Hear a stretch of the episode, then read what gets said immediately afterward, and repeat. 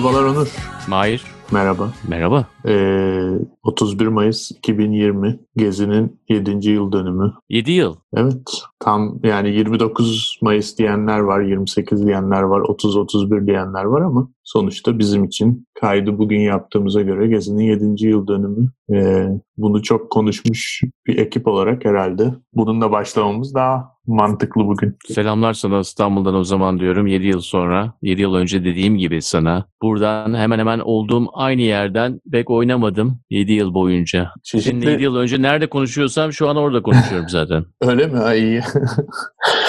Ama şeye Gezi'ye de gitmiştin canım. Bir de öyle bir e, oradan bir bildirim yapmıştın hatırlıyorum. E tabi yani e, ama bir pazar günü buluşmuştuk yine e, ve yine bir pazar. Ben sana cuma cumartesi olanları anlatmıştım. Evet. Cumartesi gününü anlatmıştım. E, bugün de belki ona benzer bir şekilde bu sefer uzaktan da olsa yine anlatmaya çalışacağım sana. Bugün bahsedeceğimiz konu dahilinde diyeyim. İlk önce neredesin? Sesin Ee, biraz daha değişik geliyor. Geçen Vermont'tayım. hafta bahsettiğimiz yerdesin. Vermont'tasın değil mi? Evet Vermont'tayım. Şu anda Ama Vermont, neredesin? e, Manchester şehrine, kasabasına yakın bir yerdeyim. Winhall deniyor. Stratton. Sınıra yakın mısın yani? Yani şöyle e, Amerika coğrafyasını bilmeyenler için biraz anlatalım. E, Vermont'un güneybatısındayım. Yani New York eyaleti, Massachusetts, Vermont. O üçünün olduğu sınıra yakınım. Memnun musun New York'tan çıktığına? Memnunum mu? Çok yani tabii biz Covid sebebiyle çıkmıştık ama şu anda başka şeyler de oluyor. O açıdan çok memnun değilim. Ee, New York'ta olmak iyi olabilirdi yani şu an. 7 yıl önce de öyle demiştin zaten. Evet. O zaman da İstanbul olmak İstanbul iyi olabilirdi. olmak iyi olabilirdi. Ama evet bilmiyorum memnunuz. Yani şu anda tabii çok büyük bir değişiklik. 80 gün küçük bir evin içinde kaldıktan sonra güzel ağaçların küçük de olsa bir bahçenin içinde olmak güzel bir his. Doğada olmak. Evet, ben İstanbul'dayım. Dediğim gibi ilginç bir hafta sonu yaşadık. Ee, bu sefer tabii bizden çok daha uzakta bir yerde oluyor olaylar. Biraz daha farklı bir bakış açısıyla onları analiz edeceğim senin için. Sen de yapacaksın. Ee, Türk televizyonlarında da biraz bakma imkanı buldum biraz önce buraya gelmeden neler bahsediyorlar diye. Tabii e, biraz daha ondan farklı bir şekilde olayın daha derinine inmeye çalışacağız. Ee, burada her şeyi böyle Trump e, içerisinde konuşmayı çok seviyorlar, öğrenmişler ama yani biraz daha e, caddede, sokakta ne olduğunu e, bilmek lazım ve işin evveliyatıyla birlikte değerlendirmek lazım. Evet. Konu, konuşmak istediğimiz konu tabii ki Amerika'daki olan protestolar, George Floyd'un öldürülmesi devamında ortaya çıkan sokak protestoları. Buna yapılan sert müdahale, sert müdahaleden sonra daha da sertleşen protestolar, daha da kalabalıklaşan, yayılan protestolar. Bir nevi geziyi andıran bir durum var aslında. Öyle değil mi? Sebep çok farklı Esasında- olsa da. Evet, sertlik ama e, bu akşam yani cumartesi akşam esasında en büyük sertlik yaşandı Minneapolis'te. Sertlik dediğim zaman da bir prezanstan bahsedelim. Esasında sertlik kimden geliyor, hangi akımlardan geliyor, ne kadar devlet unsuru, ne kadar eyalet unsuru, ne kadar da e, artık ne diyeyim sokakta ok atanlarla e, alakalı da konuşabiliriz. Onlar da bu işte bayağı bir rol alıyorlar. Birçok video tükettik tabii bu konuda bu hafta sonu ve işte çarşamba gününden beri diyelim. E, ama benim en e, ilginç bulduğum videolardan bir tanesi Salt Lake City'de olmuş. E, bu da e, bir eline ok ve yay almış bir adam e, protesto yapan insanlara da e, doğru tutuyor bunu. Nere, neredeyse atacak ama ondan sonra dövülmeye başlıyor. Oradaki konuşmada şu yani Black Lives Matter diyor birisi. O da diyor ki All Lives Matter diyor. Bu konuda zaten 3 yıldır devam eden bir şey. Yani Black Lives Matter e, denilen e, akımın e, titrasyona uygula, uygulanıp e, bir şekilde sulandırılmaya çalışmasıyla işte All Lives Matter e, e, diye Blue, Blue Lives Matter var. Polis polisler için denen. Aynen e, ve e, Blue Lives işte Red Lives diye hepsini içine atalım ki hani sorun bir şekilde unutulsun gitsin diğerler arasında kaynasın gitsin diye ama 3 yıldır bu yapılmaya çalıştı ama pek bir işe yaradığı da söylenemez.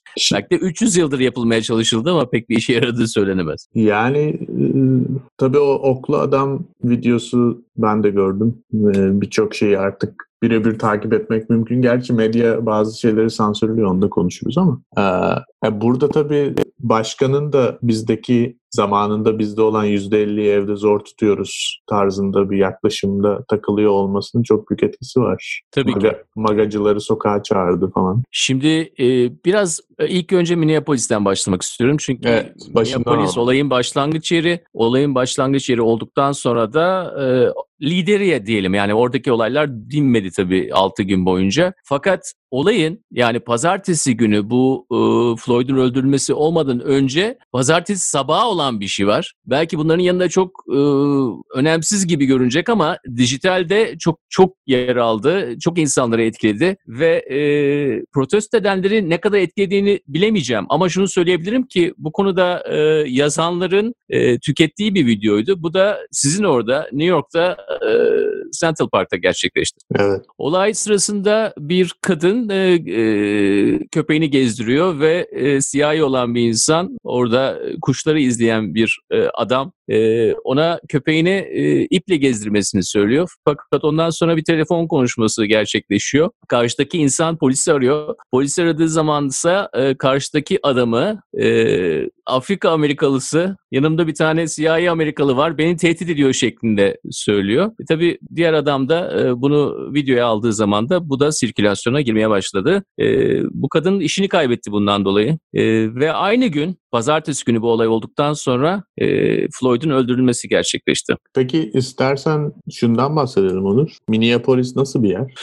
Minneapolis şöyle bir yer. Belki de Amerika'nın en güzel kentlerinden bir tanesi. Ee, ilginç bir yer çünkü çok gölleri var ve aynı zamanda nehir de Mississippi de oradan geçiyor. Ee, çok beyaz bir yer olarak bilinir ama esas da %20 siyahi olan bir yerdir. Ee, genelde bu tür e, tatlı Amerikan şehirlerinde olduğu gibi kuzey-güney ayrım vardır. Eskiden Hı hı. işte e, demir yollarının nereden geçtiğiyle şehirler ikiye bölünür ya. Amerika'da çok kullanılan bir deyimdir bu. Aynısı Minneapolis'te var ama sert bir şekilde vardır. Çünkü kuzeyde downtown, uptown bölgesinde beyazlar, e, havaalanıyla downtown, uptown arasında da siyahlar bulunuyor. Çok kondens bir şekilde ırklar çok ayrılmıştır. Genelde liberal bir kent olduğu için siyah beyaz arasındaki ilişkilerin iyi olduğu söylenir ama karışmadıklarından dolayı ayrı sirkülasyonlarda dolandıklarından dolayı kuzeyde tabii daha çok e, İskandinav e, orijinli diyelim insanlar yaşar. E, ama e, güneyde de çok yoğun bir şekilde e, siyahi bir popülasyon vardır. Şimdi olay, olayların olduğu yere baktığımız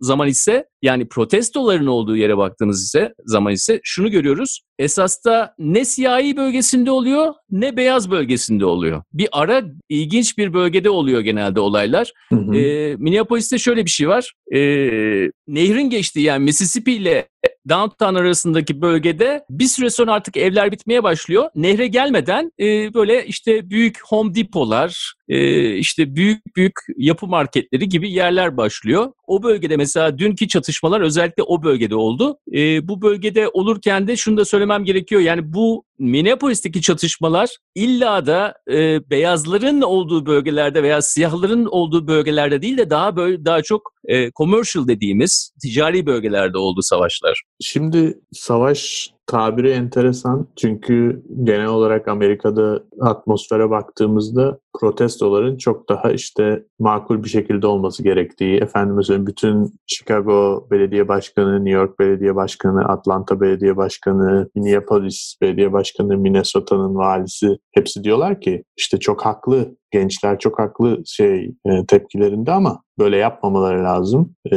böyle işte saldırgan olurlarsa davaya ve savundukları şeye zarar veriyorlar gibi böyle bir evcilleştirme tavsiyesi var genel olarak protestoculara yönelik. Oysa ki e, bana sorarsan benim gördüğüm protestolar zaten makul bir şekilde başlıyor ama polis saldırdıktan sonra işler genelde çığırından çıkıyor. Benim genel olarak gözlemim bu yönde. Bilmiyorum sen ne düşünürsün? Tabii şöyle bir şey var. Yani Minneapolis e, aynı zamanda anarşi olarak literatürün çok üreten bir bölgedir. Yani bölgesel bir liderdir. E, ve e, özellikle protestolar sırasında dışarıdan gelenlerin olmadığını söylemek mümkün değil. Diğer eyaletlerden gelenler de oldu. E, ve e, gerçek esas da o gri alanda. Yani buradaki diğer eyaletlerden gelenlerde özellikle intifa tabii antifa bu, bu zamanlarda konuşuluyor. E, Trump da aynı zamanda antifa organizasyonunu e, illegal olarak ilan etmeyi konuştu. E, anarşizm e, Minneapolis'te dediğim gibi çok canlıdır, çok üretkendir, e, çok fazla insanı çeker. Çünkü çok e,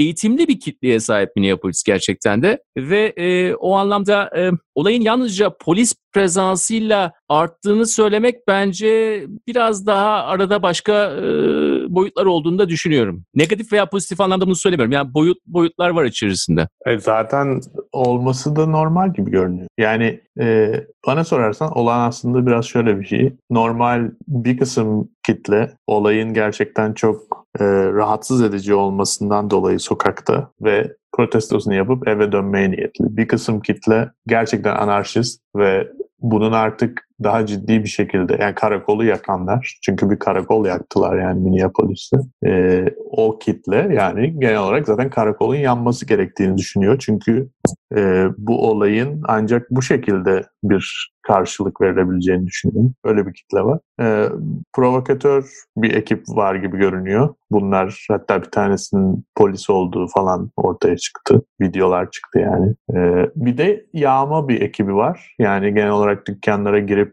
hani protestodan ziyade kendi e, ekonomik olarak durumları herhalde çok da iyi olmadığı için genel olarak dükkanlardan bir şeyleri bedavaya çalma motivasyonuyla sokağa çıkanlar var. Şimdi bu çok karışık bir grup aslında. Bana öyle geliyor. Katılır mısın? Evet doğru tabii ki karışık gerçekten de. Bence e, güzel ifade ettin. Şimdi olaylar sırasında tabii Hennepin County dediğimiz yani o bölgeyi kapsayan bölgede iki tane şeyden bahsedelim. Bir tanesi e, rapor yani ölüm raporundaki söylenen şeyler. E, diğeri de e, aynı zamanda bu polisin de bir şekilde Perşembeye kadar şeye getirilmemesi. Pardon hatta Cuma'ya kadar buna karşı bir e, iddia makamı tarafından, savcılık tarafından herhangi bir şekilde tutuklanmasına dair bir şey getirilmemesi. Yani çünkü 3 üç buçuk gün geçiyor gerçekten de pazartesi olay olduktan sonra. Şimdi Hennepin County'de e, ki rapora bakıyorsun, ölüm raporuna bakıyorsun. Yani ölüm raporu içerisinde gerçekten de adamın e, kanında ne olduğundan bahsediliyor. Bir şey kullandığı e, ibaresi var. ima ediliyor. Diğer taraftan da savcılık 3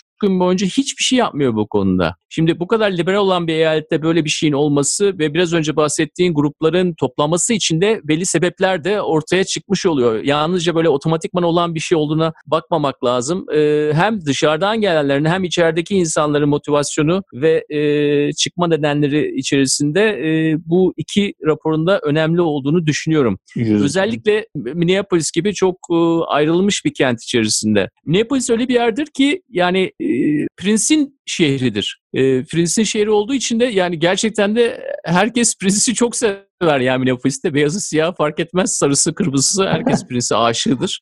e, ve Prince de Minneapolis'i çok severdi. E, orada rahmetli diyelim. Evet. E, harika 2-3 tane kulübü var. Bir tanesi çok büyüktür. Yani kentin en iyi dans kulübü ve aynı zamanda bütün grupların geldiği kulübü. Ondan sonra bir tane çok güzel bir işte alternatif gençliğin 90'larda alternatif gençliğin aktığı bir yer vardı ben orada yaşarken ve bir de komedi kulübü vardı. O da bir kere gitmiştim Mahir sana küçük bir anekdot anlatayım.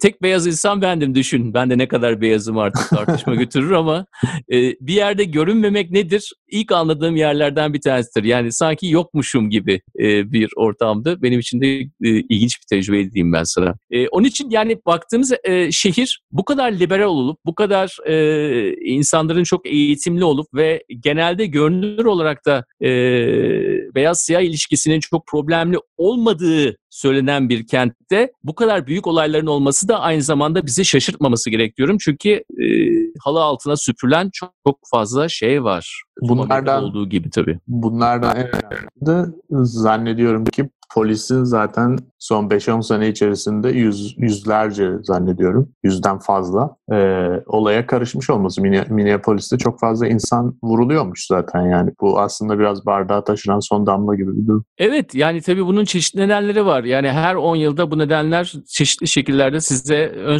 sürülecektir. İşte benim olduğum zamanlarda 25 sene önce orada hala crack vardı. Yani crack çok önemliydi. E, şehirdeki e, ağır cezaya e, ağır cezalık diyelim e, suçların bir numarası crack tarafından yapılıyordu. Onun için zaten bu beyaz siyah olayında polislerin e, güç kullanmaları için çok fazla sebep vardı o zamanlardan beri. Düşün o zaman polis çok beyazdı. Gittikçe tabii diğer e, Asyalılardan, orada yaşayan Vietnamlılardan e, hatta yani e, Minneapolis'te e, Amerika için e, çok fazla kızı nasıl söyleyeceğiz? Kızı deli diyeceğiz değil mi? Bilmiyorum Yerli. Artık. Doğrusunu söyleyin. Yerli. Yerliler diyelim. Amerika'nın gerçek sahipleri diyelim. Hı hı. Onlar da vardır.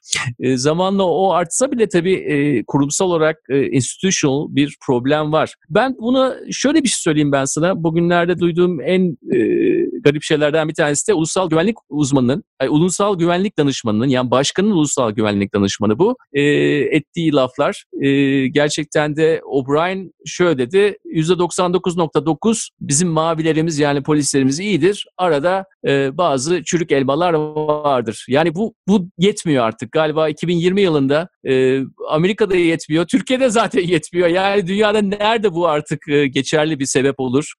Beyaz e, insanların tamamen e, olayı çürük elmalarla açıklamaya çalışması %99.9 ve diğerleri diye ayırması da galiba e, pek fazla yol alamadığımızı özellikle biraz önce bahsettiğimiz grupların engaje olması için ve olayın içerisine girmesi için de çok fazla sebep olduğunu da gö- gösteriyor. Ne zaman tıkanırsa public policy dediğimiz alanda yani kamuda kamu politikaların belirlenmesinde bu kadar da e, sıkışmış bir yerde artık olayın biraz daha e, cadde ve sokaklarda başka şekilde e, tezahür etmesine de yol açmış oluyorsun tabii ki. Burada Onur çok önemli bir mevzu var. Ben bu olayın bu kadar büyümesine çok şaşırmadım. Niye şaşırmadığımı sana söyleyeyim. Çünkü pazartesi günü yani pazartesi akşamı ilk video çıktığında zaten iğrenç bir video. Yani insanın bütün duygularını körükleyen bir video. Adamın bakışları, o dizini e, yerde yatan George'un boğazına dayamış yani dakikalarca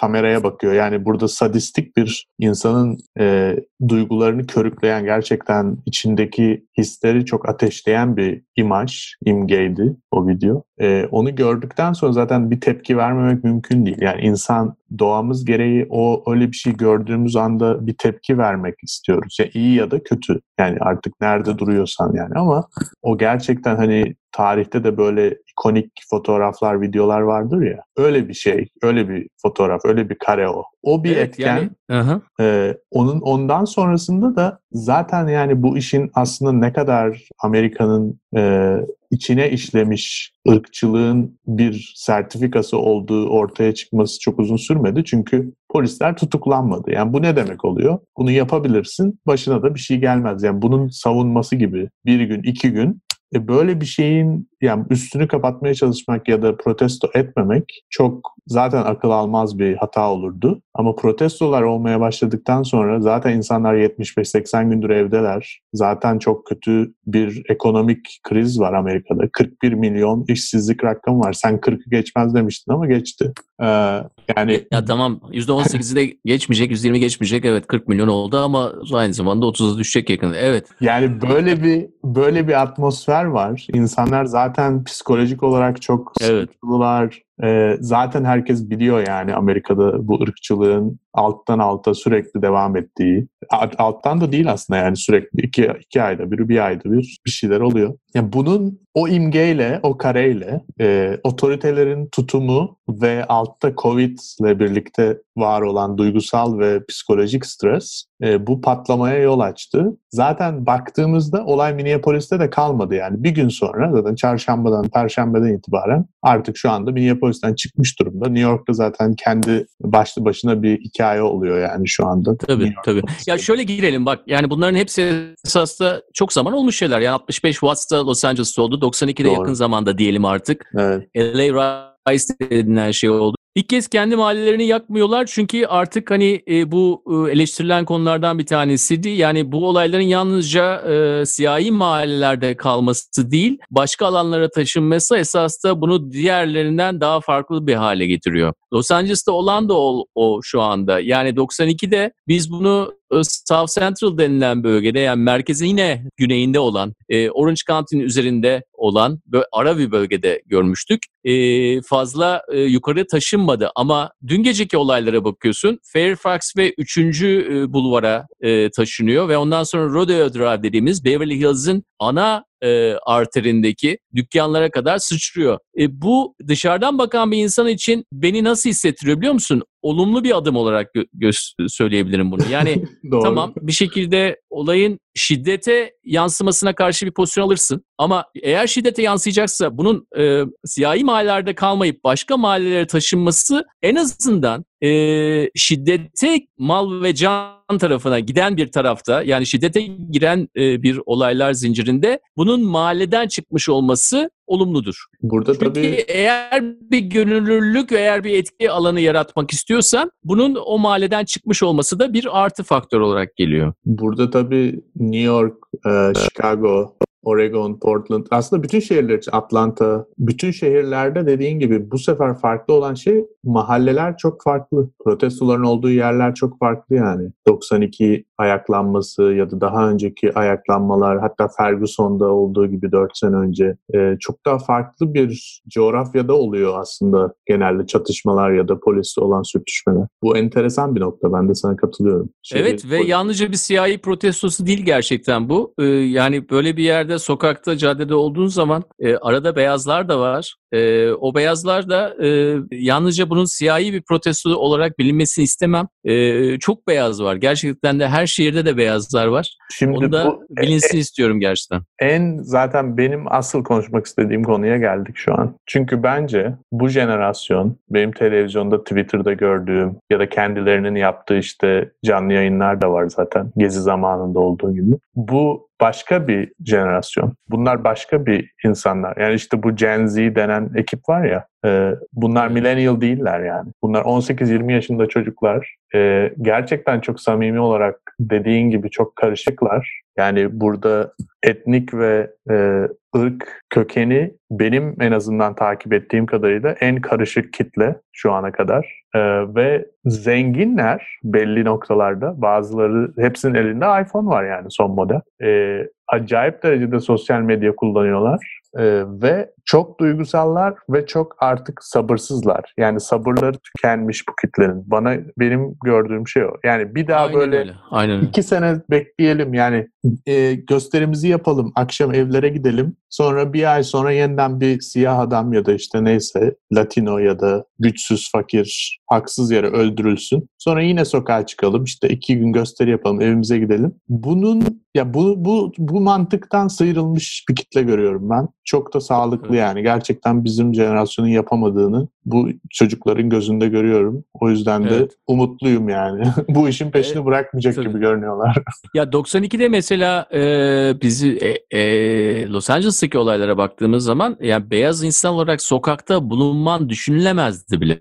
Çünkü anında zaten yani hayatın tehlikeye girerdi. Ama şu anda e, Amerika'nın cadde ve sokaklarına baktığımız zaman ve dışarıda olan insanlara baktığımız zaman o hayvani içgüdülerin öyle bir şekilde işlediğini görüyorsun ki yalnızca ben siyahım beyaz gördüğüm zaman öldüreceğim veya onu e, o benim düşmanım neyse öyle bir mant öyle bir şey yok zaten. Yani beyazların işin içerisinde olması ve o hayvani taraflarımızın olumlu hali şudur. Kimin kimden olduğunu anlama yetimiz saniyeler içerisinde zaten bilinebiliyor. Onun için beyazları sokakta görebiliyorsun anladın mı? Yani sen Los Angeles'ta kendini 30 yıl önce bulduğun zaman e, aa ben işte siyahi e, kardeşlerimle beraberim onlarla savaşacağım aa devlet çok kötü diye sokakta bulunamazsın. Öyle bir şey öyle bir realite yok zaten. Gidersin yani anında gidersin. Ama bu sefer biz biraz daha farklı bir yerden daha karma daha e, e işte gezi ruhu dediğimiz şeyin bambaşka bir tezahürü bu. Yani burada bunu bu bu bu tür bir hayvaneliği, bu tür bir içgüdüyü çok çok iyi irdelememiz lazım. Bu çok önemli bir içgüdüdür. Bence Ve bu içgüdü de zaten e, hayatta kalmamızı sağlar. Çünkü insanları ayırmada yalnızca görünür özelliklere e, aldanıp kal, kalmaktansa e, aksiyona bakıp orada aldığı pozisyonu alıp kimin kimden olduğunu anında anlayabilmek de e, Art of War hocam bu yani. Çinlerin söylediği gibi Art of War zaten budur yani. Yalnızca işte hilal yapacağız, karşı tarafı sıkıştıracağız, olayı değil bu. Bambaşka bir şeyden bahsediyoruz. Burada, ee, buradaki başka bir enteresan nokta şu. 2002'de doğmuş bir çocuğu düşünelim. Şu an sokakta Amerika'nın büyük bir şehrinde. Hatta bu e, beyaz bir aileye doğmuş bir çocuk olsun. 2002 senesinde doğmuş değil mi? 18 yaşında yani bugün. Ee, orta gelirli değil, orta gelirin üstünde bir ailede doğmuş olsun bu çocuk. Bu çocuk nasıl bir hayat yaşadı? İyi bir okula gitti. Ee, kesinlikle hayatının yüzde yüzü internette e, tamamıyla YouTube'dan, videolardan, bir sürü insanlardan bir şeyler öğrendi. Sosyal network'ten, e, ortaokul arkadaşlarıyla, lise arkadaşlarıyla etkileşime geçti. Dünyayı tamamıyla küresel olarak algılamış, belli sorunlarını kendince okuyup e, irdeleme fırsatı bulmuş bir hayat yaşadı bu çocuk. Ve o çocuğun en, yani artık böyle sistematik olarak içine işlenmiş olan belli ideolojilerle büyümediği çok net geliyor yani bana. Ve bu ideolojilerle kafası beyni yıkanmamış olduğu için bu çocuk çok daha farklı bir düşünce yapısına sahip. Yani onun için. Ama işte siyah insanları bazen öldürmek zorundayız. Çünkü onlar e, suç işliyorlar falan filan gibi bir saçmalığı o çocuğun kafasına işleyecek çok bir kanala sahip değil şu anda sistem. Ve o çocuk bugün sokakta olarak artık bu işin değişmesini istiyor. Çünkü Wikipedia'dan okumuştur yani yüz defa aynı şey olmuş bu ülkede. Sürekli iki senede bir, üç senede bir böyle olaylar oluyor. Sonra evinize gidin işte her şey iyi olacak falan deniyorlar. Reform reform. E çocuk buna inanmıyordur yani. 18 yaşında 2002'de doğmuş olan o çocuk. İnanmaz tabii çünkü aynı zamanda bu kurumsallığın da yani kurumsallara olan güvenin de çöktüğü bir dönemdeyiz biz. Çünkü anlatılan hikayenin ne kadar tek düze bir hikaye olduğunu ve alternatif arayışların içerisinde olduğumuz bir dönemdeyiz. Orada da e, birçok şirketin de e, bunlar yani müşterisi olan bu insanlar onların müşterileri. E, Netflix, işte Twitter gibi birçok şirketin de pozisyon almakta e, gayet rahat davranmaları da e, büyük bir adımdır yani Amerika için. Doğru. E, ticari hayatı bu işin dışında bırakalım. Biz politika yapmayalım. Her şey herkes iyi olsun. Ha, çok e, işte çok üzgünüz ama hayat devam etsin tarzı şeyler birçok şirket tarafından hem biraz önce verdiğim Netflix ve Twitter örneğinde olduğu gibi bu şirketler de artık bunu yapabilecek pozisyonda değil. Çünkü onu kullanan insanlar zaten e, bunlara karnı tok yani bunları duymak istemiyorlar. E, onun için e, güzel bir an. Mesela şimdi e, biliyorsun artık ABC, NBC ve CBS'teki e, Nighttime Talk Show dediğimiz e, programlar artık evden yapılıyor değil mi? Burada bizim üç tane adamımız var işte evet. Jimmy Kimmel, diğer Fallon, e, diğer adam CBS'teki adam. E, ama mesela Jimmy Kimmel'ı dinledim ben geçen günkü konuşmasını, dünkü diyelim. E, adam resmen yani ABC kanalında çalışan, ulusal televizyonda çalışan birisi. E, Trump artık gitmeli dedi ve bunların hepsini yani hiçbir şekilde e, espri yapmadan evinden konuşan normal e, işte her program şey 10 dakika stand-up'lar oluyor ya bunların. Ee, neredeyse içerisinde hiçbir espri sokmadan bunu söyledi. Yani bunu bana sorsanız mesela 30 yıl önce LA Riot'larda, Los Angeles'ta olanlarda böyle bir şey olabileceğini söyleseniz yani hayatta inanmazdım böyle bir şeyin olabileceğine. Değil Netflix veya Twitter. Artık ABC kanalındaki e, Nighttime Talk Show'u sunan e, milyoner adam da aynısını söylüyor. Yani diyor ki artık pozisyon almalıyız diyor. E, böyle bir durum ne demektir? Bu insanlar herhalde kendi başlarına bunu yapmıyorlar. Bu senin dediğin jenerasyondan etkileniyorlar aynı zamanda. Onlar çünkü onları tüketen insanlar onlar. Onlara ihtiyaçları var. Onların e, preferansları, onların e, tüketim alışkanlıkları, onların ne istedikleri esasta e, kurumsalların da reaksiyonu belirliyor hale geliyor. Yani e, bunu çok dikkate almamız lazım. Onun için milenyum sonraki jenerasyonun hangi preferanslarla yola çıktığı biz bir şekilde bu şirketlerin de yaşayıp yaşamayacakları, başka bir şekilde evrilip evrilmeyeceklerini de belirleyen faktör. Bundan dolayı da dediğim gibi e, güzel bir an diyelim. O anlamda insanların gerçekten de şu anda Amerika'da yaşayan yaşanan faşizm içerisinde pozisyon almama lüksüne sahip olmadıklarını anlamaya başlamaları o ülke içinde ileriye doğru bir adımdır. Yani çok genç bir ülkeden bahsediyoruz. İnsanlar arasındaki dokunun da gerçekten de yani birkaç şeyi o, çıkardığınız zaman dokunun çok zayıf olduğu bir ülke. İşte onlarda da ne var? Bayrak var, bilmem ne var. İşte birkaç tane ataları var. E, onları ortadan kaldırın zaten pek bir şey kalmıyor ortada. E, onun için de o dokuyu güçlendirici bazı faktörlerin ortaya çıkması gerekiyor. O anlamda ben mesela e, medyanın bu işi e, ele alışını da e, konuşmak isterim burada. Hı hı. E, bu da sen sansürden bahsettin. Ondan da bahsetmeni isterim ama ben olumlu başka bir şeyden bahsederim. Bahsedeyim sana. Birçok yerde e, pazartesi günkü Floyd olayı, George Floyd olayı anlatılırken e, aynı kelimeler kullanıldı. Yani 9 dakika boyunca o polis dizini Floyd'un neresine? Boynuna koydu. Boğazına. 9 dakika boyunca boğazına dizini bastırdı. Bu her yerde yazıyor. Bak New York Post'ta bile yazıyor. Bugünkü New York Post'u al. Pazar günkü New York Post'u. New York Post'un pozisyonunu biliyorsun zaten. Bu, bu e, kapağı yine şeyi koymuşlar bu arada.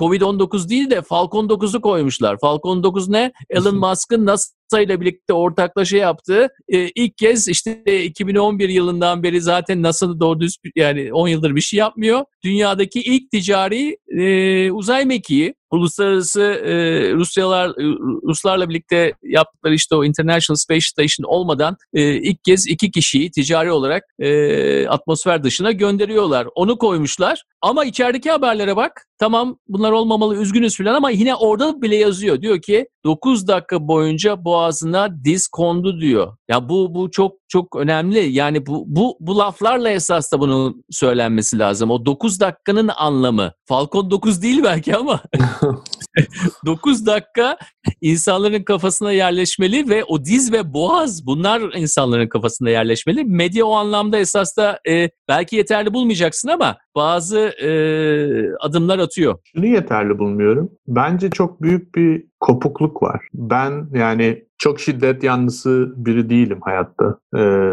yani zaten öyle biri olsam başka şeyler yapıyor olurdum. Şiddetin bir çözüm getireceğini düşünen biri değilim. Ama şunu garipsiyorum medyanın e, tavrında. En azından yani hani Türkiye'deki gezi olayları olduğunda hiç televizyonda dahi görülemiyordu. Şu anda 7-24 yani Amerika'da ne oluyorsa televizyonda birebir. Hatta bazen Twitter'dan yayın yapan insanların e, streamlerini de veriyorlar.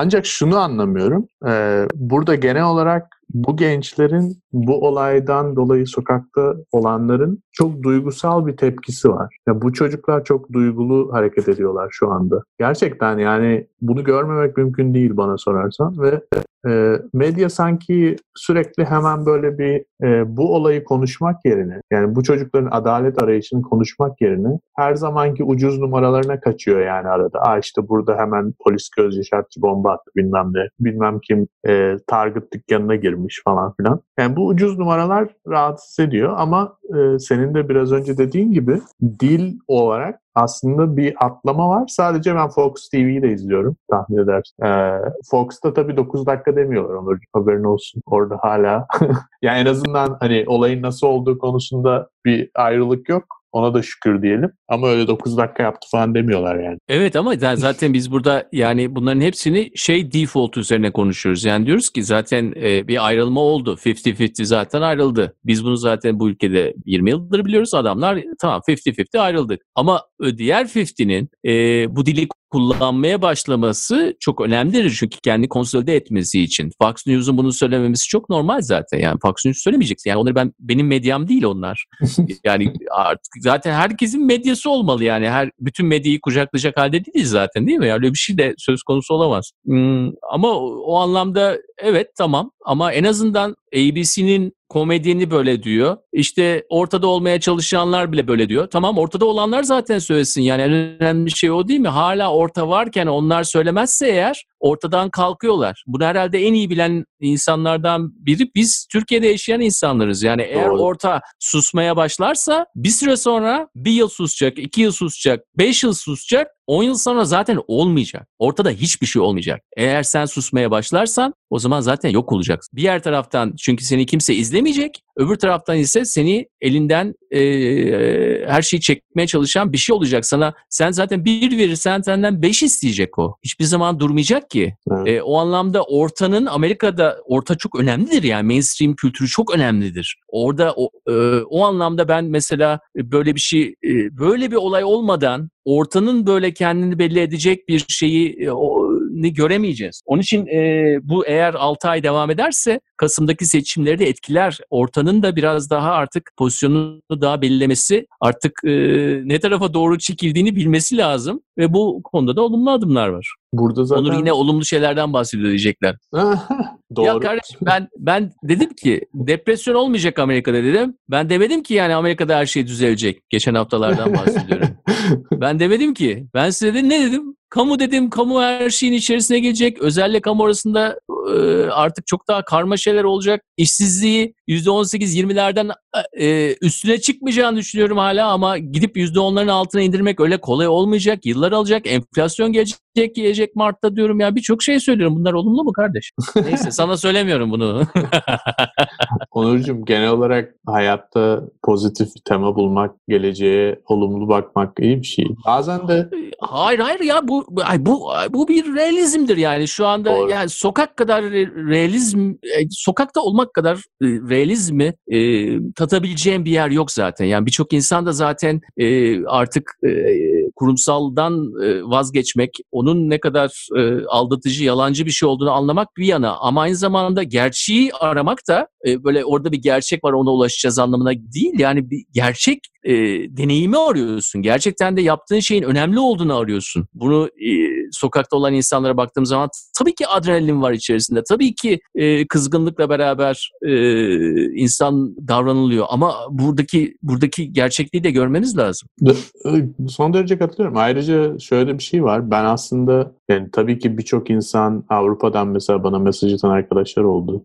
Danimarka'dan, Almanya'dan falan. İşte ha iyi misiniz? Hani polis şiddeti falan nasıl olabilir böyle şeyler vesaire vesaire. Ee, anlıyorum yani ne dediklerini ama şöyle bir durum var. Aslında bu sistematik adaletsizlik e, yüzyıllardan beri devam eden gelir dağılımındaki adalet sistemi geliştirme mantığı, küreselleşmenin aslında sadece belli bir kısma prim sağlamak için çıkartılmış belli bir sistematik bir e, finansal ağ olması gerçeği vesaire gibi durumların aslında şu anda farklı bir ortaya çıkması yani ekspoze olması durumu da söz konusu burada. O yüzden ben bunun kötü bir şey olduğunu düşünmüyorum. Yani Tabii Amerika'nın büyümesi için çok büyük fırsat. Yani o zaman Kesinlikle. E, yani böyle fırsat kolay kolay Amerika gibi bu kadar commercialize olmuş yani bu kadar e, cıvıklaşmış bir ülkede bunların olması gerekiyor. Başka türlü olmaz zaten. E, Evet. bak yani şöyle bir şey söyleyeyim. Ya bu kadar para harcanıyor e, ve %99.9 iyi, %0.1 kötü. Bunlar kötü elma demek. Ne demek biliyor musun? Milyarlarca sen harcaman gereken e,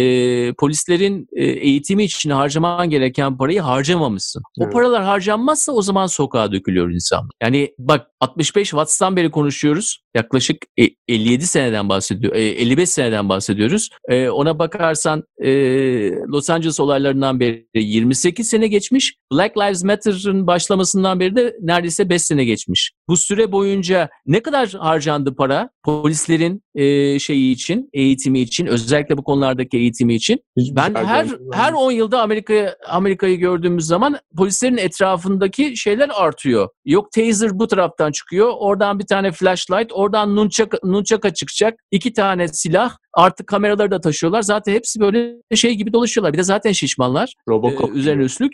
Robocop gibi dolaşıyorlar ama e, içleri dolmuyor yani. Etrafını dolduruyoruz metalarla. Kameralar da dahil olmak üzere. Sanki o parayı kameralara harcıyorlar. İşte biz kameraları koyarsak bu insanların davranışlarını artık e, bir şekilde e, kontrol altına almak için bir unsur olacağı söyleniyor. Tamam etkili olmuştur ama sen yalnızca kamera koyarsan polisin üzerine orada kaç tane kamera var? Dört tane adam var orada. Dört tane adamın üzerinde dört tane kamera var. Bir de üzerine üstlük dışarıdan gelen kameralar işte street e, insanlardan bahsetmiyorum. Oradaki işletmelerin kameralarını koy. Etraf kamera dolu zaten. E adam 9 Yine de saniye, yapıyor. 9 dakika boyunca boğazına koydu işte dizini. 9 dakika boyunca koydu. E nasıl oldu? E çünkü sen dedin ki ya işte biz buraya para harcadık kamera koyduk dedin. E adama ne tür bir e, yaptın? Yani Amerika'da polis olmak oldukça kolay. Bu kadar kolay mı olmalı? Veya olduğu zaman hangi kurslardan geçiyor? Hangi polis polislerin yüzde kaçı 4 yıllık polis eğitimi görüyor? Düşün. Onurcuğum zaten Amerika'da 4 yıl polis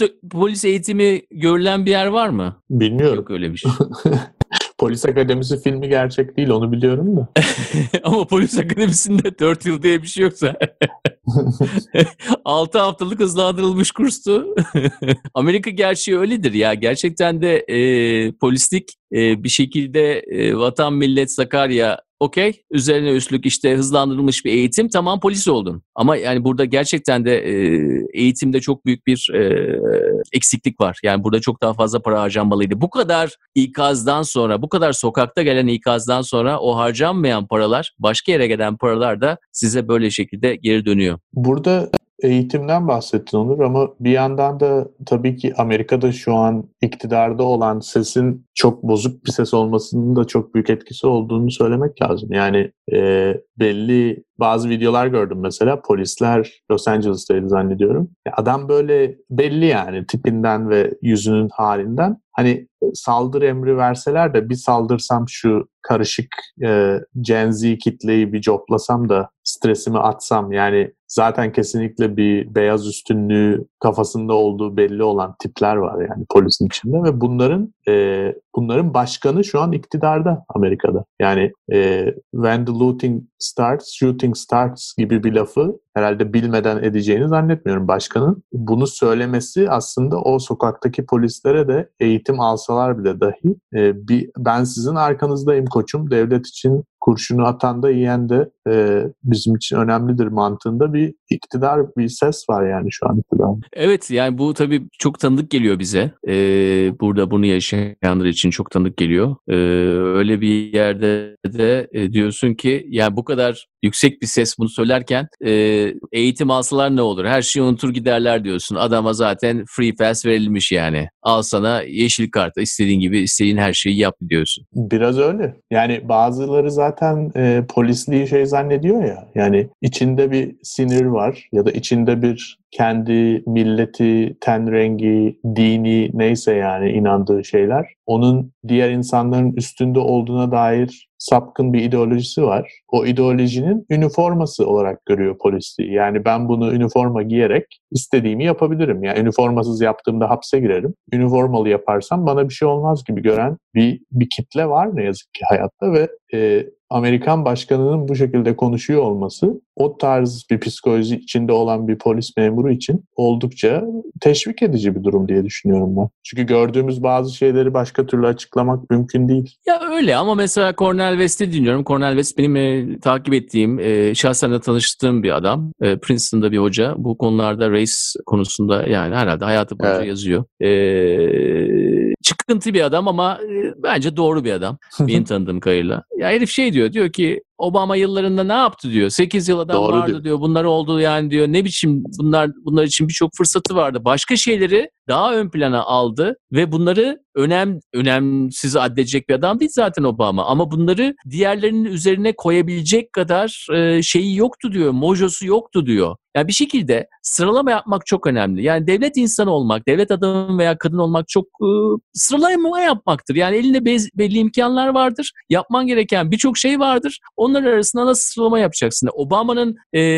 2010'larda bu sıralamada hata yapmadığını söylemek gerçekten de Cornel'e katılıyorum. Yani gerçekten de zor. Hata ne yapılması değil ki. Onu ben Cornel'in ötesine gideyim. Hata yok yani ortada. Obama zaten o onu yapmayacağı için seçilmiş biri. Yani Obama'nın öyle bir değişiklik Amerika'daki sistematik ırkçılığı ortadan kaldırmaya yönelik bir hamle yapmayacağını bildiği için Demokrat Parti'de seçilmiş bir aday Obama. Yani onu yapacağım, ben bu işi çözeceğim. Onu diyen adam Bernie Sanders. Cornel West'in desteklediği adam da o. O yüzden Bernie Sanders hiçbir zaman seçilemez Amerika'da. Yani Türkiye'deki yani bazı şeyleri çok açık söylemek gerekiyor. En azından ben bunu düşünüyorum. Yani ki isteyen onaylar, istemeyen onaylamaz. Türkiye'de bazı meseleler vardır. Bu meseleleri çözmek istersen, bu meselelerin e, diyaloğunu, pratiğini değiştirmek istersen ne taraftan olursan ol. ister sağcı ol, ister solcu ol, ister liberal ol, ister konservatif ol. o konulara giremezsin. O konulara girdiğin anda ya ayağın kaydırılır ya seçim kaybedersin ya iktidardan düşersin. Amerika'da da bu konu sistematik ırkçılık. Benim gördüğüm bu. Bu konuyu ister siyah ol, ister beyaz ol, ister Andrew Young ol. Sen bu konuda ciddi olarak bir şey yapmak istiyorsan ve bunu uygulamaya geçirme planın varsa o zaman işin zor yani. Evet yani. ya bu anlamda onun için yani bu artık merkezde olmayan biraz da işte Bernie Sanders, AOC gibi insanların Elizabeth Warren gibi insanların yani önümüzdeki dönemde bu tür insanları daha fazla duyacağımız, bu tür insanların daha fazla sivrileceği bir dönemde olmamızda şunu gösteriyor bize. Yani ekonomik olarak da artık başka pozisyonu alan insanlar ancak bu işleri çözebilecekler. Yani ortaya karışık olsun işte aman şu yanmasın bu yanmasınla devam edecek bir şey değilmiş bu. Ee, biraz daha bu konularda uç e, eskiden uç olarak görülen şeylere daha fazla yakınlaşmak gerekecek. Yani e, Amerika'daki e, işte Bernie Sanders'ın o sosyalizm anlayışının da yalnızca ekonomik olarak bir anlayış olmadığını da anlamamız gerek. E, ama ikisi aynı pakette geliyor Mahir. Yani e, galiba şu anladığımız şu kapitalizmin şu andaki halinin değişmeden birçok sorunun da çözülmesine imkanı olmayacak durumdayız. E, o anlamda e, işte AOC diyoruz mesela örnek değil mi? Yani çok bence çok süper bir insan yani AOC yani Cortez'i sevmemek mümkün değil bence. Yani gerçekten de harika bir ses diyelim. E, oy verirsin, oy vermezsin o başka ama e, mesela şöyle bir şey oldu. E, Facebook'un e, CEO'su şeye çıktığı zaman, kongreye çıktığı zaman şey yapıyordu. E, çağrılmıştı. İfade vermeyi.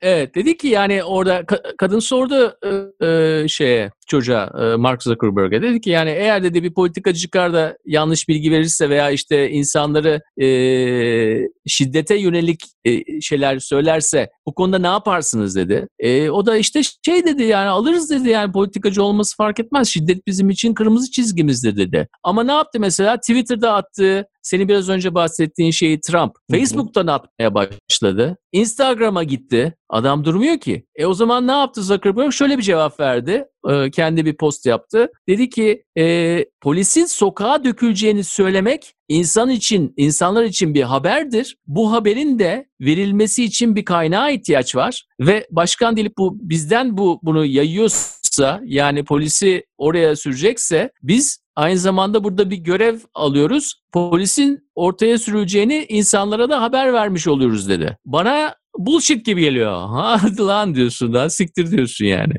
Abi, ya Onurcuğum bazı Zuckerberg falan gibi karakterler. Bu şeye abi. benzedi bu arada. Wachowski. Evet. Wachowski'ler hafta içindeki ya e, şunu söyleyeyim. Wachow, yani gerçekten beni güldüren unsurlardan bir tanesi bu oldu. E, biliyorsun Olayı biliyor musun bu arada? Biliyorum. Elon Musk olayını mı diyorsun? Evet Elon Musk e, biliyorsunuz işte artık Covid'den dolayı Covid'den çok şikayetçi ya Amerika özgürdür. E, ezber işte adam Güney Afrika'dan gelmiş Amerika ezberiyle diyor Amerika özgürdür özgür bırakın herkes sokağa herkes işlerine tamamen yüzde yüz açılalım şeklinde. Ondan sonra Trump'ın kızı da ne diyor? E, pardon Elon Musk diyor ki artık yani kırmızı hapı almanın zamanı geldi diyor. Trump'ın kızı da aynen diyor cevap olarak. Altında Wachowski kardeşlerden, e, erkek kardeşler demiyorum, Wachowski kardeşlerden bir tanesi yani Matrix filmini yapan e, kişilerden bir tanesi de diyor ki fuck you both. Siktirin gidin yani. o yüzden Zuckerberg falan gibi e, e, ya artık mesela tek dünyası, teknoloji dünyası diğer bütün şirketlerle birlikte sen biraz önce Netflix dedin, Twitter dedin. E, işte Amazon'da iki saat önce tweet atmış vesaire. Tabii o da ironik bir durum yani Amazon. Ne yazmış? E, tam olarak ne yazdığını sana okuyayım hemen. Şimdi şurada önümde var çünkü. E, diyor ki İngilizceden tercüme edeyim. E, eşitsiz ve gaddar e, tutumu, Amerika siyahları olan eşitsiz ve gaddar tutumun bu kan bu ülkede son bulması gerekiyor. E, birlikte e, durduğumuz e, siyah komünitesi, e, işçilerimiz, e, müşterilerimiz, partnerlerimiz e, ile birlikte e, sistematik ırkçılığa ve adaletsizliğe karşı e, mücadele veriyoruz. E, yani çok hızlı çevirdim tabii biraz yanlış olmuş olabilir ama genel olarak... Gayet güzel. Evet. E, Yani tabii bunu bazı şirketlerin demesi çok ironik oluyor Amazon gibi ama bir yandan da artık senin de dediğin gibi yani Twitter, Google Amazon, Netflix, Zillow ve şu anda sayabildiklerim bunlar. Bu şirketler zaten hemen akıllı oldukları için birazcık da yani şey oldukları için değil yani bu sistematik ırkçılığa birebir karşı oldukları için değil de e, yani bu duygunun bu duygu selinin önünde durmanın mümkün olmadığını gördükleri için yapıyorlar aslında bunu. Ama Facebook dediğin şirket yani hala zaten bir şey yapmış değil. Aksine o duygu selini tamamıyla okuyamadığı için tam karşısında duruyor ve o selin altında kalacak. Yani bana sorarsan olacak olan bu. Yani onun karşısında durmaya çalışmak abeste iştigal diye düşünüyorum. Herhangi bir şirket için abeste iştigal. Ya yani, evet merkez ayağının altından kayarken hala kendine orada pozisyon bulmaya çalışmak gerçekten de e, abesle iştigal. Yani durumu okuyamamak anlamına gelir. Yani orada hangi tür e, söylemin ne tür riskler doğurabileceğini düşüne dururken sen dünya devam ediyor. Ve ya dünya bu... devam ederken sen hala o riskleri hesaplıyor oluyorsun tamam mı? Hı-hı. Ve bir bakıyorsun gözlerini açıyorsun o zaman zaten dünya başka bir yere gitmiş. Yani şu an çok şikayet ettiğimiz e, unsur e, dünya e, uluslararası şirketler dünyasında diyelim. Aynı zamanda bu, bunda e, bir itici güç olma, olmadığını söyleyemeyiz. Anladın mı? Onun için e, artık zaman hızlanıyor. Zaman hızlandığı zaman sen hala işte riskleri hesaplaya dur, e, hareket edemiyorsun. Yani onun için Zuckerberg'ün çıktığı zaman konuşuyor senatoda. E, yani saatler boyunca hiçbir şey demiyor adam zaten.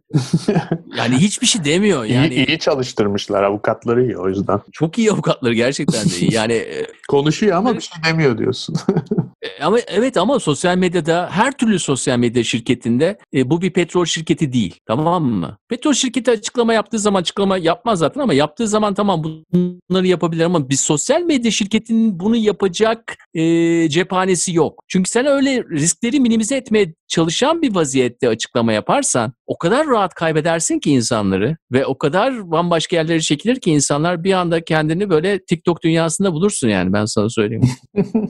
Zaten benim e, açıkçası son birkaç gündür ilgilendiğim konu ne biliyor musun? Bu Gen Z nereden iletişim kuruyor bu çocuklar? Çünkü bakıyorum mesela Twitter tabii ki enteresan bir platform o açıdan aslında. Burada Gen Z açıklaman lazım. İnsanlar yani illa bilmiyor bunu. Yani e, tam olarak yılını bilmiyorum açıkçası sanıyorum. 95'ten itibaren doğmuş olanlar diye geçiyor. E, ama bana sorarsan işte şu anda sokakta olan e, kitle yani birebir olarak Gen Z'nin ilk defa toplumda görüze görülür bir şekilde e, anlaşılacağı kitle. Televizyonda izlediğiniz çocuklar Gen Z o yani şu anda. Yani kısaca millennium sonrası jenerasyondan bahsediyoruz değil mi? Evet bunların birkaç özelliği var. Birinci özellikleri işte bir takım böyle mainstream Facebook gibi platformlarla çok yüz göz olmamış olmaları. Çünkü anaları babaları orada yani. E, ikinci özellikleri e, tabii ki telefonla ve internetle büyümüş olmaları. Ee, yani farklı bir şekilde bütün içerikleri tüketiyor olmaları, kitap vesaire gibi şeylerden ziyade tamamıyla ya ben bunları bizim derslerde de görüyorum mesela üniversitede. Ee, özellikle son 1-2 senedir varlar. Genç olan, junior olan çocuklar yani. Ee, başka bir kitle yani bu her şeyi zaten Google'lıyor yani. Çocuk sen orada yanlış bir şey anlatsan bile anında zaten o öğreniyor cevabını yani. Sorgulamayı otomatik olarak içinde yaşayarak öğrenmiş bir jenerasyon. Ve de bir önceki jenerasyona tepkili bir jenerasyon olduğunu düşünüyorum ben. Bize tepkili yani. Yani ben sonuçta e, ucundan da olsa millennial sayılırım. Bizi pasifist bulan bir jenerasyon. Yani siz ne yaptınız diyen bir jenerasyon. Ve çok haklı bir soru tabii. Ya o anlamda en kötü jenerasyonlardan biri benim jenerasyonum. X jenerasyonu zaten. en uysal siz çıktınız. Yine bizimki biraz fena değil Çok uysalız ya. Biz müthiş. Yani e, kendimize her şey. Yani dışarıda baksan tam görev adamıyız. Kendi içimizde fırtınalar var ama dışarıda baksan şey gibiyiz. Yani değil boomer, boomer öncesi jenerasyon var ya silent generation diyorlar. Hı hı. Yani işte e, bu şey e, Biden'ın olduğu jenerasyon. Evet. Şu anda 75 yaş ve üstü olan jenerasyon. Bir kısım biraz da onlara benziyoruz yani. O görev adamı bunlar her şeyi yaparız, her şeyi becerir. E, yapamayacağı iş yok ama hocam aksiyon orada değil yani yapabileceğin işler dışında.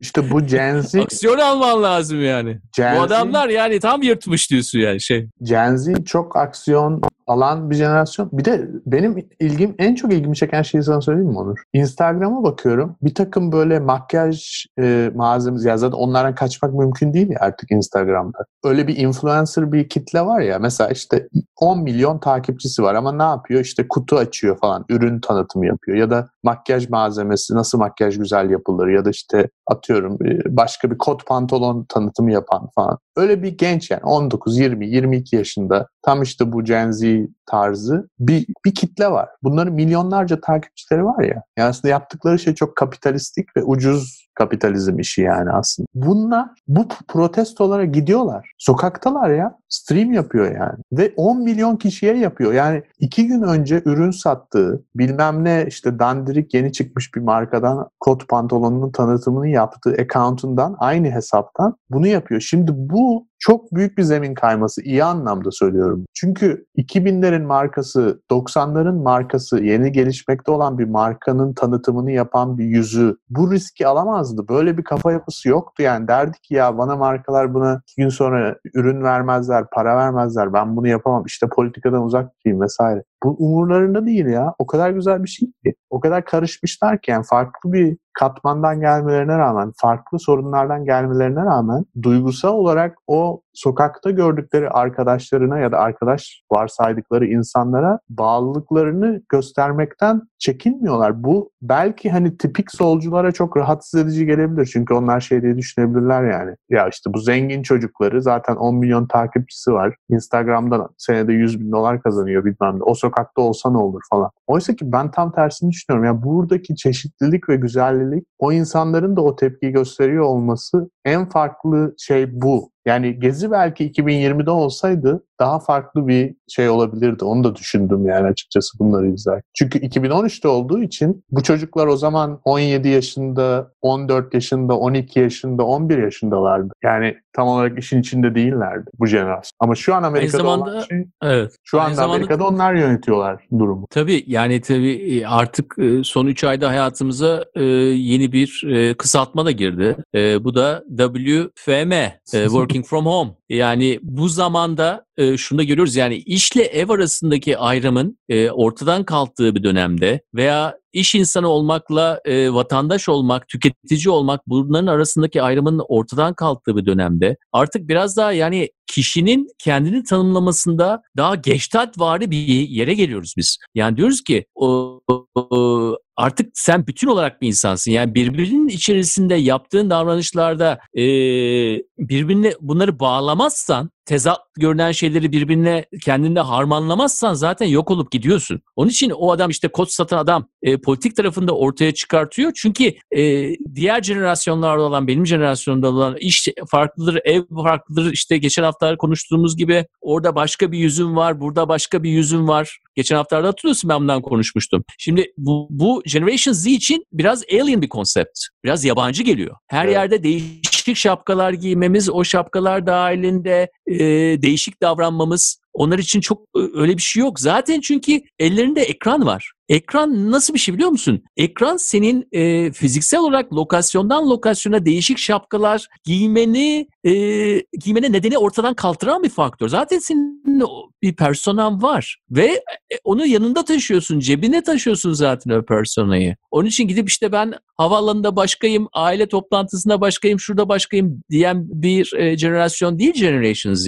Evet, bu bu çok önemli bir değişiklik ve bu gerçekten çok fazla şeyi değiştirebilecek bir psikolojik değişiklik. Tekrar olaylara dönelim isterim ben. Yani şu an Dönelim. Amerika'da tabii 30'dan 30'un üstünde şehirde bu devam ediyor. Ee, Indianapolis'te mesela e, dün olaylar oldu merkezinde. Ee, yine e, bu sefer ölümlü şeyler olmaya başladı tabii Indianapolis'te. Ee, bildiğimiz şehirlerde Chicago, Atlanta'da da oluyor. Ama bana biraz New York'tan bahsetsene çünkü başta ondan bahsedeceğini söylemiştin. Prospect Park'ta yani Flatbush'un orada Brooklyn'de e, senin yaşadığın bölgeye yakın bölgede de bir olaylar olmuş. O konuda hakkında e, Brooklyn- haber geldi mi sana? Ne olmuş Brooklyn'de? Şöyle, e, bizim mahallede de o, yani olay değil de yürüyüş. Brooklyn'de ve New York'ta olan e, durum bence enteresan çünkü genelde New York gibi bir şehirde çok büyük bir gösteri oluyor ve bir yerde oluyordu. Yani mesela e, Wall Street işgali sırasında o zamanlar biz bunları seneler önce yine konuşmuştuk. Bir grup oluyordu. Diyorduk işte şurada şu saatte buluşacağız ve şöyle yapacağız falan. Benim anladığım son 2-3 günde New York'ta takip ettiğim kadarıyla olan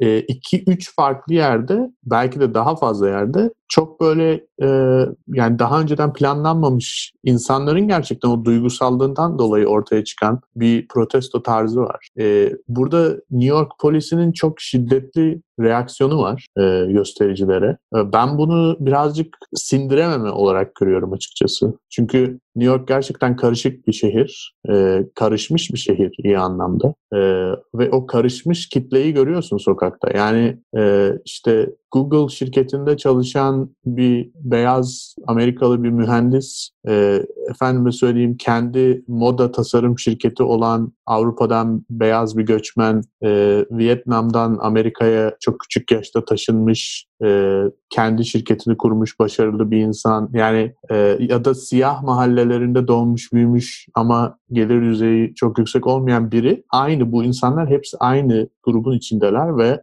farklı mahallelerde işte Fort Green'de oldu e, Perşembe akşamı. Cuma akşamı e, yine Brooklyn'in farklı mahallelerinde Prospect Park'ta vesaire. E, daha da yani dediğin gibi o siyah mahallelere hapsolmamış, oralardan kurtulmuş, libere olmuş bir şekilde yayılan ve çok karışık olan bir kitle var. Bu kitleye polisin müdahalesini ben çok sert buluyorum. Çünkü genelde New York polisi hem tecrübeli olduğu için hem de birazcık da şehir yani gerçekten nabzı yüksek bir yer New York o, o nabzı düşürmeye yönelik eğitim aldıkları için genelde çok sert müdahale etmiyorlar. Bu sefer çok sert müdahale ettiklerini düşünüyorum. Bunun da bir sinirlilikten olduğunu düşünüyorum. Sinirlerini kaybettiklerini düşünüyorum. Çünkü kitlenin aslında çok e, korkutucu bir tarafı var onlar için bana sorarsan. Yani ne olursa olsun polis sonuçta az sayıda kalacak dünyanın herhangi bir yerinde ve insanlar her zaman çok daha kalabalıklar. Eskiden e, bölüp yönetebildikleri tarzda bir kitle yok karşılarında ve bu onları çok rahatsız ettiğini düşünüyorum. O yüzden şiddetle karşılık veriyorlar. Belediye başkanı da polisi savundu ve sözde sosyalist geçmişi olan bir belediye başkanı. Bu sefer şu anda insanlar belediye başkanının da istifa etmesini istiyorlar mesela ki bence de ben de istifa etmesini istiyorum. Ee, New York bu işi daha da farklı bir boyuta taşıyabilir. Bana öyle geliyor açıkçası. Çünkü şöyle söyleyeyim yani e, çünkü söyle. Çünkü yani o, o, o kitle o enerjiyi görüyorsun ya Onur. Yani çok farklı katmanlardan çok farklı Heh, onu yerlerden gelen çünkü, insanlar. Onu konuşalım çünkü birçok kişi işte e, buradan yeni Black e, Siyah Panterler gru, gibi gruplar çıkar mı? Hı-hı. Yer altına inip bu gruplar e, artık artık yer altında çalışmaya başlarlar mı gibi sorular geliyor. Ya yani baktığımız zaman esas da e, durum öyle değil. Çok daha karma bir şeyden bahsediyoruz ve yalnızca içerisinde ırkın ırk çatışması olmayan bir şeyden bahsediyoruz biz. Yani biraz önce bahsettiğimiz bütün şeyleri topla. Ekonomik anlamda yapılacak adımlar, Covid sonrası yeni dünya düzeni, e, yüksek işsizliğin devam etmesi, aynı zamanda e, uluslararası kapitalizmin bazı yerlerde e, artık işlemediğinin anlaşılıyor olması, bir üzerine üstlük küresel ısınma. Yani burada değişik birbirinden çok farklı gördüğümüz gruplar arasında artık değişik işbirlikleri olacak. Bu anlamda da e, oluşacak grupları e, e işte 60'lardaki Kara Panterler gibi düşünüp yalnızca race etrafında, ırk etrafında doluşacak olan kahverengi veya siyah insanlar olduklarını düşünmemek lazım. Buradaki bir araya gelmekler ve aradaki işbirlikleri de çok daha farklı olacaktır. Bu bahsettiğimiz unsurların da kesiştiği bölgelerde birbirleriyle beraber çalışabilecekler. Yani konuşmamızın başında Minneapolis'teki anarşizm kültüründen ondan bahsettim. Yani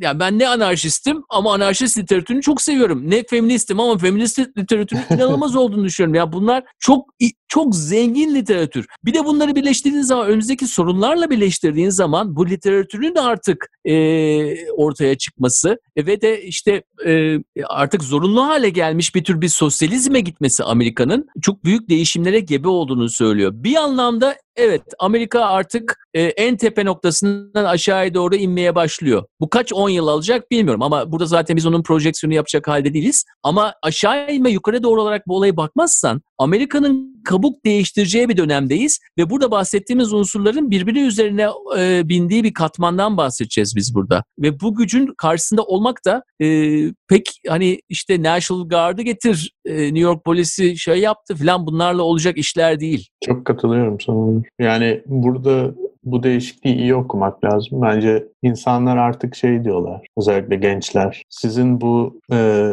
20. yüzyıl safsatalarınızdan bıktık. Bunların artık sonunun gelmesi gerekiyor. Asıl mesaj bu yani. Yani buradaki asıl mesaj bir önceki yüzyılın kafa yapısıyla, bir önceki yüzyılın mantığıyla, bir önceki yüzyılın avutmalarıyla bizi avutamazsınız. Biz geleceğimizi kendimiz kurmak istiyoruz. Biz önceki nesillerden de bunu yapmaya gönüllüyüz. Yani aksiyona varız diyen bir ses görüyorum, bir renk görüyorum yani sokakta. Bu önemli bir şey. Bunu bunun önünde durmak çok mümkün olacağını zannetmiyorum. Bu sefer durabilirler, bir sene durabilirler, iki sene. Geri gelir yani. Bu zaten biriken bir şey. Ee, daha da gelecek. Yani bu senin dediğin gibi iyi okumak lazım. Doğru tarafta olmak lazım. Tarafsız kalmaya çalışmak, orta zemini kollamaya çalışmak falan. Burada aradan ben markama şey zarar gelmesin falan gibi küçük hesaplar e, tarzında öyle bir kafada takılmak. Abesle iştigal. E, o yüzden e, her ne kadar kolay olmayacak olsa da e, olacak olan şeyler. Bir yandan olumlu buluyorum. O, bir yandan da aslında Amerika'nın bu konuda öncü olabileceğini düşünüyorum dünyada açıkçası. Öyle gerçekten çünkü e, Türkiye'de 2010'larda etrafımda gördüğüm insanlarda gerçekten de e, adımları doğru zamanda atmayan, elindekilerden vazgeçmek zorunda kalan, gittikçe de daha batan birçok insanla karşılaştım. Bunlar ilk başta söylemlerinde ben politikayı bulaştırmıyorum derken artık e, rakı masalarında ancak politika konuşabilen hale geldiler. Yani kendini e, politik olmayacağım ben, işimle karıştırmayacağım, ben politikayla ilgilenmiyorum, e, ben işte insanları eğlendiriyorum, ben insanlara mal satıyorum, ben insanlara şunu veriyorum, ben sanatçıyım. Demek bunlar artık e, pek kimse bunları yutmayacak ya. Her insan politiktir, her insan politik olmak zorundadır. Bütün eğitimi ve vatandaşlık eğitimi zaten e, ne tür bir politika üreteceğine dair olmalıdır. Bu 20. yüzyıl politikası illa kurumsallıklar içerisinde olacak anlamına gelmiyor ama vatandaşlık an, vatandaşlığın anlamı e, budur. Ne oy vermektir ne işte Macy's'e gidip bir şey almaktır üstüne bir şey. Bazen de vatandaşlık Macy's'den veya Target'den, Target'tan bizim Minnesota lafıyla Target orası için çok önemlidir mesela. Ta, e, Target'ın içerisine girilmesi önemli çünkü çok büyük sembol orada. O oradan geliyor. Evet ya belki vat evet vatandaşlıkta zaman zaman öyledir. Benim yolum olmadığı demek, benim onu ya- yapmayacağım, ben bunu yapmayacağım diye ben onun e, yararlı bir yol olmayacağını söyleyemem. Anlatabiliyor muyum? Ve e, bunu da görmek lazım ve oradaki karmalık karmalığın da zenginliğini görmek lazım. Evet. Bunu gerçekten de en iyi anlayabilecek insanlar biz Türkiye'lileriz. ve siyahların da Amerika'daki anlamı odur. Siyah demek kahverengi haklarıdır. Siyah demek aynı zamanda yabancı hakları. Nasıl bu ülkede en büyük minority grup e, Kürtler? Kürt demek Gezi'den sonra artık nedir? Diğerlerinin hakları da anlamına gelmeye başladı ya. 20 yıl önce bilmediğimiz şeyleri öğrenmeye başladık. Ya bunlar çok önemli. Bu Evet. anlamda o karmalıklara çok saygı duymak lazım. O karmalıklarla ancak değişimin olacağını anlamak lazım ve orada da ben politik değilim. Demek ben politikayla ilgilenmiyorum demek biraz artık e, hiç, hiç kimsenin satın alacağı bir durum değil. Kesinlikle. Güzelmiş bak olumlu. Evet. Yine olumluya bağladık ya Onur. Ee, en son bir şey söyleyeyim. Belki de o şekilde sen de bir şey eklemek istiyorsan eklersin sonra kapatalım. Ee, bugün benim çocukluk kahramanlarımdan biri Kerim Abdülcabbar'ın bir yazısını okudum. Ee, Los Angeles Times'a bir görüş makalesi yazmış. Ee, harika bir makale bana sorarsan. Yani şu ana kadar okuduğum en iyi şey olabilir bu konuyla ilgili. Neden bahsediyor biliyor musun? Diyor ki e, sokaktakileri anlamıyorsunuz değil mi? Ee, yani ne, niye böyle saldırdıklarını, niye bu kadar işte e, karakolu yakmak istediklerini vesaire anlamıyorsunuz değil mi? Ee, çünkü bunu anlamıyorsunuz çünkü aslında sizin için yani işte böyle e, gelir geçer bir şekilde aa ne kadar kötü olmuş, aa işte ne kadar garip maske takmıyorlar vesaire falan filan gibi böyle garip bir şekilde baktığınız olaylarda aslında insanların dediği tek bir şey var. Aslında yaşamak istiyorlar diyor. Yani burada yaşamak istiyorlar demesinde bence iki tane anlam var. Birincisi hayatta kalmak istiyorlar tabii ki siyahlar. Öldürülmemek istiyorlar. Ama ikincisinde de yaşamak, hayatlarını istedikleri gibi yaşamak istiyorlar. Gidip kuş izlemek istiyorlar. Gidip basketbol oynamak istiyorlar. Gidip protesto yapmak istiyorlar ve polisten sopa yememek istiyorlar. Yani gidip Instagram videosu çekmek istiyorlar. Ne istiyorlarsa onu yapmak istiyorlar. Yani bunu anlamak gerekiyor ve buna artık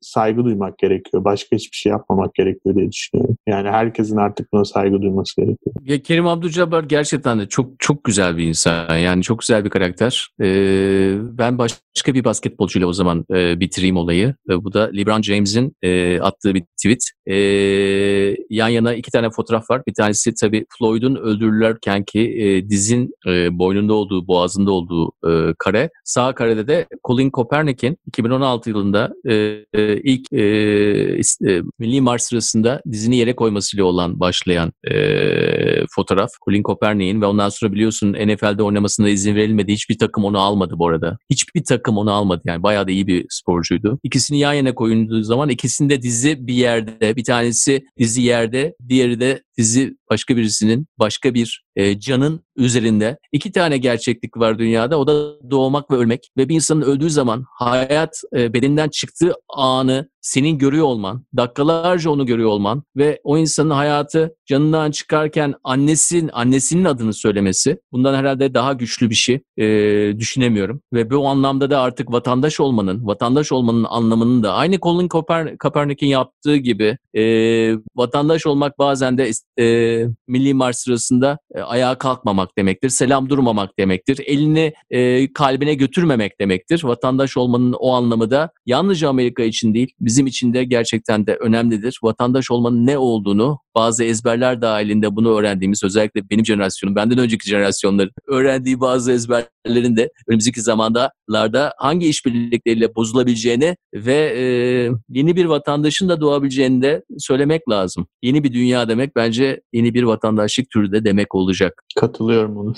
O zaman... Yani sen de şimdi gide gide en az Hı-hı. siyahinin olduğu yeri bulmuşsun. Vermont'ta herhalde siyahların oranı %2-3 filandır yani. Maalesef evet. Ama biz doğaya geldik. Maalesef. gelmedik zaten. Ee, Onurcuğum... İlk e... Vermont'ta karşılaşmıştım. Bir e, motele girmiştim. Motel sahibi colored people demişti bana. Daha önce ben tabii güneyde çok yer almadığım için, hiçbir zaman yaşamadığım için e, ilk colored people lafını orada duymuştum. Hmm. E, e, şaşırmıştım tabii.